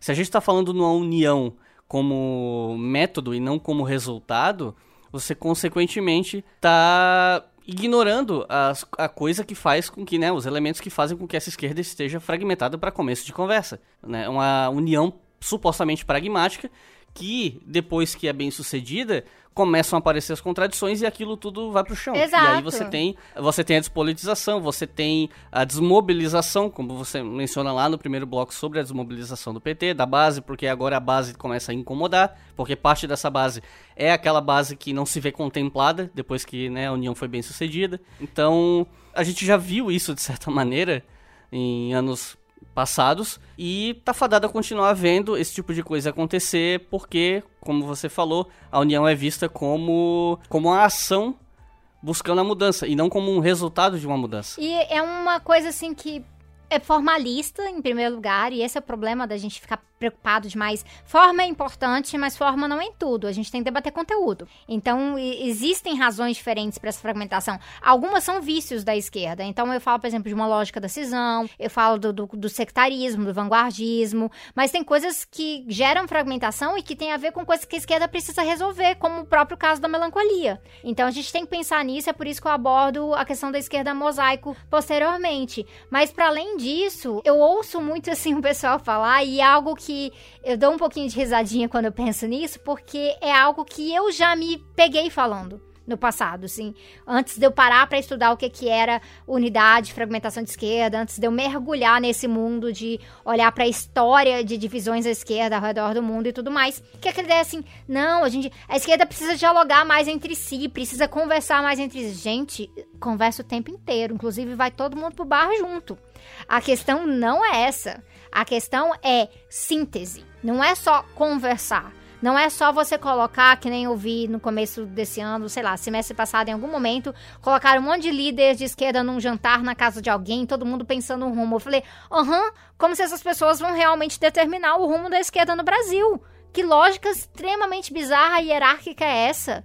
O rumo vai vir na construção e vai ser árduo pra caramba. Aquela coisa do trabalho de formiguinha é uma resposta que decepciona muita gente, porque o pessoal acha que a nossa solução tem que ser imediata. Infelizmente, buraco que a gente tá, a gente não dá um salto para fora dele tão fácil assim, porque o buraco é profundo. Então a gente tem que realmente pensar com muito cuidado como é que a gente vai escalar essa profundidade toda. E isso passa por muito mais colocar um monte de líder e de candidato e de parlamentar da esquerda no mesmo lugar, porque esse pessoal socializa o tempo inteiro inteiro. Então a questão não é isso. A questão é como é que a gente faz uma síntese. Síntese são coisas complicadas. São coisas como, por exemplo, lidar com um caso que tem a esquerda na, na posição ecológica, tem parte da esquerda que defende a exploração do pré-sal a todo custo, e tem parte da esquerda que acha que isso é um enorme erro. Então é muito debate pra gente construir isso. Eu, particularmente, acho que é um enorme erro. E é por isso que eu toco esse debate. A unidade não vai ocorrer eu simplesmente baixar um decreto e falar, então tá, é a partir de agora vocês já entenderam. Eu sei que vocês querem explorar o pré-sal, mas não vai. A gente tem que ter um debate que seja frutífero voltado para síntese e não simplesmente para ficar hegemonizando espaço, que é um dos problemas que a gente tem hoje. E eu acho que nesse ponto a gente pode tocar num. Na verdade é um ponto que ele já foi mencionado, mas eu acho que talvez você pode explicar um pouquinho melhor pra gente, que é o que você se refere como crise de praxis, né? Um, a crise de representação como um sintoma de uma crise de praxis. Então, para o pessoal que está ouvindo, como você definiria o que é essa crise de praxis, né? O que é a praxis e o porquê que a esquerda brasileira está numa crise em relação a ela. Então, o nome do livro é Sintomas Mórbidos, né? Só que quando fiz a tese de doutorado não tinha esse nome. Na verdade, ano passado eu tava assim, muito triste, pensando que eu queria muito colocar esse nome, porque eu tava fazendo toda uma análise do interregno. Só que já tinha um livro em inglês que tinha esse nome, que é o do Gilbert.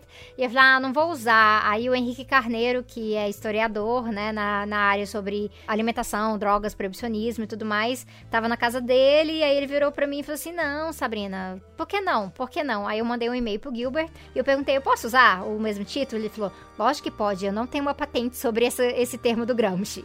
Aí eu fui e coloquei, mas o, na tese original era crise de praxis, porque, para mim, a crise de praxis é essa encruzilhada da esquerda brasileira que a gente está lidando. E a crise de representação é um dos sintomas mórbidos que a gente tem. Então, a crise de representação é algo menor. Você não vai conseguir resolver uma crise de representação se a gente não lidar com coisas mais profundas de atuação da esquerda. E a questão da praxis é muito importante. Eu tenho um vídeo lá no Tese 11 chamado P de Praxis, em que eu tento trazer uma definição mais direta que faz parte da playlist de glossário lá no canal. E a praxis, para tentar ser muito simples em relação a isso, a gente pode definir como uma unidade dialética entre teoria e prática. Então, não tem movimento revolucionário sem teoria revolucionária. E uma teoria não vai ser revolucionária se ela não der vazão num movimento revolucionário. Essa é a situação que a gente se encontra. Uma esquerda, que é uma esquerda que seu discurso está desalinhado da sua prática, do seu programa político, da sua missão de organização, de como você faz trabalho de base ou não faz trabalho de base, é uma esquerda que não está tendo uma praxis coesa, então ela não está unitária. E quando isso ocorre, a gente não tem a capacidade de estar tá também tá fazendo a unificação da consciência contraditória das pessoas no nosso dia a dia. O que é uma consciência contraditória? É o fato que nós temos boa parte da classe trabalhadora que mesmo agora mudou um pouquinho de figura em termos de aprovação, mas por conta, né, do governo Bolsonaro fazendo todas as merdas que faz, mas uma classe trabalhadora que votou no Bolsonaro, mesmo sendo que o Bolsonaro defende medidas antitrabalhadores. Por quê? Porque, apesar de se reconhecer como explorado na sua consciência prática, comprou um discurso uh, de um discurso ideológico de que ah, basta trabalhar, ou bandido bom é bandido morto e tudo mais. E isso gera essa contradição. E para a gente poder estar tá unificando essas consciências no sentido gramsciano, a gente tem que estar tá presente no dia a dia. Então, fazer trabalho de base é algo que vai muito além de você aparecer lá de quatro em quatro anos, com carro de sonho e tudo mais. Você tem que ser de confiança. As pessoas têm que uh, entender para que, que serve um partido no Brasil. Não é simplesmente a gente pegar com uma bandeira e enfiar na cara das pessoas. Você não quer minha bandeira, mas a minha bandeira vai estar aqui sim. Não, as pessoas têm que entender o que é uma bandeira de um partido e para que, que o partido serve. E a melhor maneira de ensinar para as pessoas a razão da existência de um partido é esse partido sendo relevante no cotidiano delas. E resolver a crise de, de crise de praxis passa por isso. E sobre isso que você estava falando a respeito de o bolsonarismo ter feito uma parcela muito grande da população votar num projeto claramente anti-trabalhador, ainda que aparentemente algumas pessoas não tenham percebido isso na época, uma coisa que eu queria trazer para a conversa é que assim, a gente tem visto muitos prints, muitos vídeos do que se convencionou chamar do Bolsominion arrependido, né? Eu não vou mentir, eu, e dependendo do print, dependendo do vídeo, eu acho sim muito engraçado. Só que existe um lado muito complicado ali no meio que eu não tenho visto as pessoas comentar e que eu acho muito sério. Uma vez eu fui assistir um desses vídeos, né, que era um compilado de vários vídeos de, né, de gente que votou no Bolsonaro e que estava lá indignadíssimo com alguma coisa, ou a reforma da Previdência, ou o escândalo com o Flávio Bolsonaro. E é muito interessante você prestar atenção que em algumas falas, nem todas transparecem isso, mas você percebe claramente que assim, as pessoas ali elas estão decepcionadas ou com corrupção, ou com o Bolsonaro emplacando alguma medida anti-trabalhador, ou com o Bolsonaro é, tomando medidas que vão quebrar com produtores nacionais. Mas o discurso anti-esquerda, a conversa do Brasil virar Venezuela, a ideia da universidade como um antro de vagabundo que não quer trabalhar, que quer fumar maconha, tudo isso tá lá ainda. Uhum. Isso não tá indo embora com a decepção com o governo. Exato. Isso fica nas pessoas. Exato, porque isso é muito profundo. É algo que foi construído e muito enraizado no imaginário das pessoas e que atrapalha a sua consciência de classe. Aí que tá a nossa situação. Como é que a gente trabalha com essas pessoas que, pra, em vez de ficar assim, ah, tá vendo, ah, ah, ah, se arrependeram, a gente tem que transformar a consciência das pessoas. E transformar a consciência não é uma mera situação de ter o meme correto ou a música tal, não é uma questão cultural, como esse pessoal do marxismo cultural da teoria da conspiração fala, mas é algo dessa relevância cotidiana na vida material das pessoas. Eu costumo falar nas conversas mais informais com os amigos, não sei nem se eu deveria estar falando isso aqui, mas vou falar.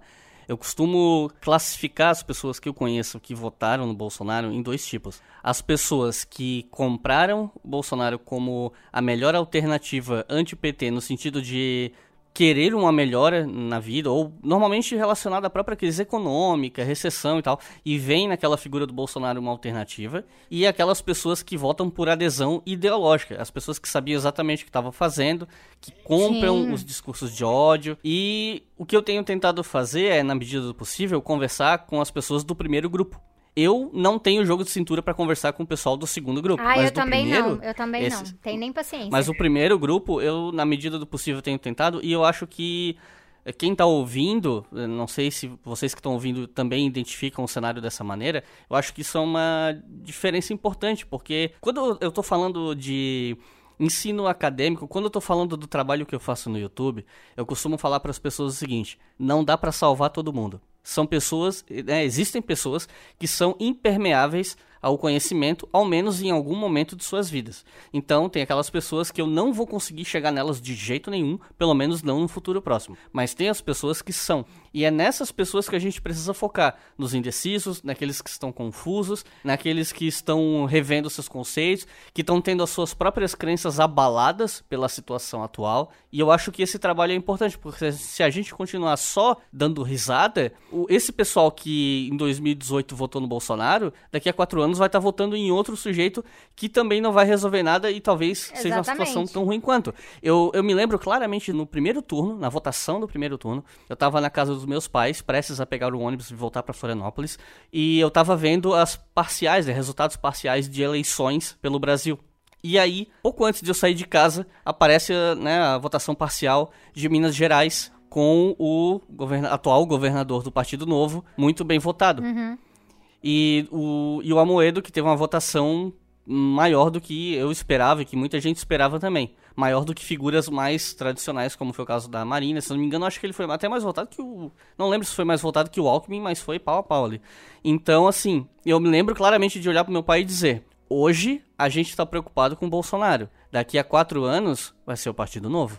Então, assim, não adianta trocar seis por meia dúzia. Se a gente só ficar rindo, só ficar rindo, outras pessoas vão, outros grupos que não são tão diferentes assim do Bolsonaro, talvez mais civilizados, mas não tanto, vão fazer esse trabalho. E a gente vai sair perdendo de novo. É isso. É, e aí a gente volta, olha como é que é interessante essas coisas. A gente volta para a pergunta do Gramsci, né?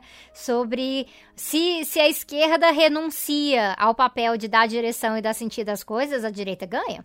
Então não adianta a gente ficar rindo, apontando o dedo e tudo mais, a gente tem que apresentar alternativa. E essa alternativa tem que fazer sentido para as pessoas. E é por isso que, por exemplo, como marxista, uma das minhas perspectivas é que eh, a gente precisa cultivar o materialismo histórico com uma visão de mundo para as pessoas, para elas entenderem assim. E é por isso que eu fico super irritada quando o pessoal começa com ai, ma- marxismo é ultrapassado, ai, marxismo não funciona. Porque geralmente, assim, se a pessoa pegar anti-During do Engels para ler e levar a sério, principalmente quem for bastante esclarecido, estudado, vai ver que tem tudo a ver com o que a gente lida na nossa sociedade hoje. Então, tá ensinando isso no nosso cotidiano é importante para as pessoas se enxergarem como sujeitos políticos e falar: não, realmente, eu não vou aceitar o que tá aí, eu preciso construir outra coisa. Então, quando o pessoal fala assim: ah, não, mas se a gente ficar é, reclamando dos liberais agora e daqui, sei lá, em 2022 a gente vai estar lidando com o Bolsonaro de novo. Gente, o que a gente vai estar ligando- lidando em 2022 vai depender das escolhas que a gente faz hoje. Então, não é porque, ah, não, porque não vai ter outra opção em 2022. É por que não? Por que não? É essa pergunta que a gente tem que fazer agora. Como é que a gente cria uma alternativa agora? E como é que a gente para pra pensar que não é simplesmente uma coisa de ficar elegendo presidente? A luta passa por muito mais do que isso. E Esperar três anos pra ver quem vai ter alguma predominância política Nossa. e tentar fazer com que todo mundo vote naquele sujeito. E se não votar, ai, nossa, essa esquerda que não sabe se unir. Pois é, e assim, é que nem a situação, né? Aí as mulheres fazem uma manifestação e assim, a gente pode tudo, sempre debater qual que é uma real efetividade de uma manifestação numa época eleitoral e tem tudo isso. Mas assim, as mulheres fazem uma manifestação, aí depois disso tem um monte de culto evangélico e missa e tudo mais orientando a votar no Bolsonaro e vários indecisos se decidindo. E aí o Bolsonaro sobe nas pesquisas e todo mundo joga a culpa nas mulheres, como se tivessem, tipo assim, as feministas tinham que resolver o problema. Tinha que resolver o problema que foi cultivado por anos. Então. Cara, isso foi tão golpe baixo, isso foi tão golpe baixo que assim, eu, eu, É, mas eu não quero nem começar a falar porque eu vou ficar muito. Mas é um chauvinismozinho, né? A gente tem que, a gente tem que dar, o, Sim. dar um nome a isso. Geralmente são caras que não gostam do levante feminista na esquerda, porque atrapalha os seus debates, chamam tudo de identitário. É, tudo que não é espelho é horrível, é revisionismo, é atrasado. Os verdadeiros comunistas são eles e tudo mais. E isso cansa um pouquinho a beleza. E aí muita gente vai e acaba acreditando nisso, mas isso não é uma leitura apropriada da realidade, porque as coisas não são lineares assim. Teve uma manifestação, Bolsonaro subiu nas pesquisas, obviamente a culpa é da manifestação. Obviamente não quer dizer assim, correu junho, então ia ter um golpe. Não é assim que a história funciona. Então a gente tem que avaliar com cuidado tudo que estava em jogo ali. E assim, pra mim já tava assim, bem claro que o Bolsonaro iria ganhar. É, já ia estar em primeiro no primeiro turno, desde que o, o Lula foi tirado do páreo. Eu acredito que o PT teve uma tática muito ruim de ter demorado para anunciar o Haddad, para construir o Haddad como uma figura em relação a isso. E, no mais, mesmo quando a gente estava fazendo banquinha pela democracia, vira voto e tudo mais, conversando com as pessoas, eu estava fazendo aquilo ali muito no intuito de estar cultivando, plantando uma sementinha de diálogo com a população que realmente é população desamparada, que é a população que eu quero conquistar pro lado da luta, do que achando que ah, todo mundo ia simplesmente virar de voto ali naquele momento, porque são questões muito complicadas, passam por despolitização. Mas aquele outro lá que tem um voto muito ideológico no Bolsonaro, você pode parar pra olhar que tem algum interesse material nisso. Seja um interesse de classe, porque tem uma ligação com a burguesia, ou é um interesse de poder ser um homem machista, poder ser uma pessoa branca racista e tudo mais. Poder ser alguém que mata a namorada. Não é à toa que em 2019 o número de feminicídios tem aumentado estrondosamente. É isso, porque o pessoal se sente na liberdade de poder fazer isso. Então é quem já se identificava muito profundamente com isso. E essas pessoas, a gente não vai conquistar elas assim. Muitas delas, ah, quando eu penso, por exemplo, no caso de gente que é trabalhadora mesmo e que tem o conservadorismo, a gente vai ter um trabalho muito árduo para desconstruir o conservadorismo nessas pessoas. Muito complicado. Mas quando a gente está lidando com uma pessoa que é assim, classe média alta, dona de empresa, família que é pró-Bolsonaro, por que a gente vai perder tempo, gente? É o governo que representa super bem essa galera. Não tem nada a ver com isso. Então, assim, os traidores de classe do lado de lá são muito raros, né?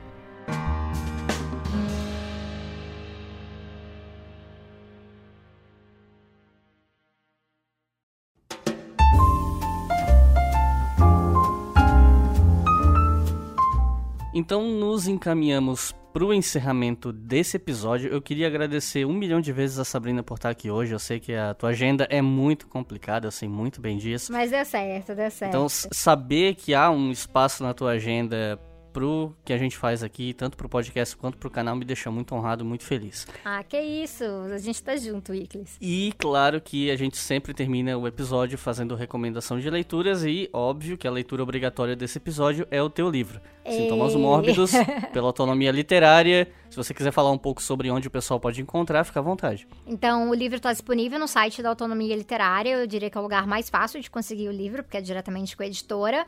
Ah, mas ele também está disponível em sites de outras livrarias, que eu já encontrei ao redor do Brasil. Ele está disponível em formato e-book também. Ah, inclusive, fiquei sabendo que vai sair uma atualização para o Kindle, porque estava com uns errinhos de formatação. E várias outras livrarias físicas ao redor do país. Eu acho que, ah, se eu não me engano, a região norte ainda não está com livros nas livrarias, mas eu já conversei com a editora, isso vai ser resolvido. Enquanto isso, o pessoal sempre pode pedir online, aproveitar, pedir outros livros, tipo, tem um livro do, do Jones, uh, que é o Revolução Africana, que tá ali também debatendo a questão do marxismo uh, com autores africanos, que é bem interessante, dá, dá até pra pedir junto. Aliás, eu queria... É fazer um, né, pontuar aqui que eu fiquei muito, muito, muito impressionado com a diagramação que a Autonomia Literária fez com esse livro, que é uma das mais bonitas que eu já vi até hoje. E olha que eu já vi muitas. Ah, é o trabalho do Michael, mas assim, é, eu sou uma autora muito atípica, gente. Se perguntar para os editores ali da Autonomia, eles vão te afirmar exatamente isso. Eu sou intrometida, eu, eu fico, eu fiquei metendo o dedo em todo o processo. Então, eu selecionei designers, mandei para eles, falei assim, ó, desses aqui, vocês escolhem um para meu livro. aí eles negociaram com o Maicon, e eu e o Maicon a gente trabalhou na capa, assim, bastante tempo, eu acho que mais de um mês, indo e volta, pensando cores, pensando tudo aquilo, e eu, o resultado, assim, ficou acima das minhas expectativas, ficou muito legal, e eu adoro a cor, assim, meu livro amarelinho, fico super feliz. Eu acho muito legal isso, inclusive se um dia eu tiver a oportunidade de publicar algo, se eu tiver paciência de escrever um livro, eu também vou querer me meter, porque eu sou muito chato com isso, então parabéns pelo trabalho, ficou muito legal. Ah, tem que ser, né? Eu acho que tem que ser. Eu falo assim, no, no sentido para autores é um parto, né? É uma gestação, é um parto. E aí a gente agora tá curtindo o, o que é ter aquela sua obra que você passou tanto tempo investida nascer. Então você quer que ela também tenha uma cara legal, que você se identifica. É um toque a mais de amor nesse trabalho, né? E, e, e é no, absolutamente perceptível em cada detalhe, né? Então, parabéns. Tem mais alguma recomendação que você gostaria de dar sobre esse assunto do, do episódio? Alguns livros de colegas? Ou livros que você também leu e ajudaram na tua pesquisa que tu recomendarias? Então, eu tenho pensado muito sobre é, justamente essa questão de como que a gente faz as pessoas compreenderem a sociedade mais ou menos por essa lente. E eu queria recomendar o 18º Brumário, do Louis Bonaparte, inclusive é, a tradução da Boitempo é muito boa, porque é um livro que ensina a fazer uma leitura através do materialismo histórico e que várias coisas que o Marx está analisando ali a gente pode ver se repetindo na nossa sociedade hoje, né? Aquela lógica, repetição, tragédia e farsa, tragédia e farsa. E o pessoal tem que lembrar que farsa é um gênero teatral, uh, um gênero dramático que ele trata do absurdo. Então, o que a gente está vendo na nossa sociedade hoje é cheia de absurdos, é realmente uma farsa. E essa leitura do Marx, para mim, ela é essencial e ela é, muito, ela é muito fácil se comparada a outras leituras. Bom, gente, então é isso. Muito obrigado. Reitero o meu agradecimento a Sabrina. Fiquem de olho na produção do Tese 11, que tem vídeo sempre. Aliás, vamos aproveitar esse finalzinho também para fazer a divulgação do podcast que você vai tocar ah, junto com isso. colegas, né? Sim, inclusive, gente, agradecendo publicamente o Iclis que me deu dicas de equipamentos, inclusive o que eu tô gravando agora, o jeito que eu tô gravando, foi ele que me ajudou a montar todo o setup, todo bonitinho. Então, muito obrigada, Iclis, ajudou pra caramba. Pode a gente vai sempre. ter agora o Fogo no Parquinho que é um podcast que tem um debate extremamente radical e debochado ao mesmo tempo. Então é uma outra persona que vocês vão ver por lá. E o podcast é meu, com a Débora Baldin e a Gabriele Nascimento. Então nós somos o trio e algumas pessoas nos chamam pela internet de as três espiãs de Marx. Então esse, esse será o podcast. A gente está bem empolgada. O primeiro episódio vai sair agora em agosto. Então é isso, pessoal. Fiquem de olho no Fogo do Parquinho. Acompanhem o Tese 11. Muito obrigado a todos vocês por terem ouvido até o final e até a próxima.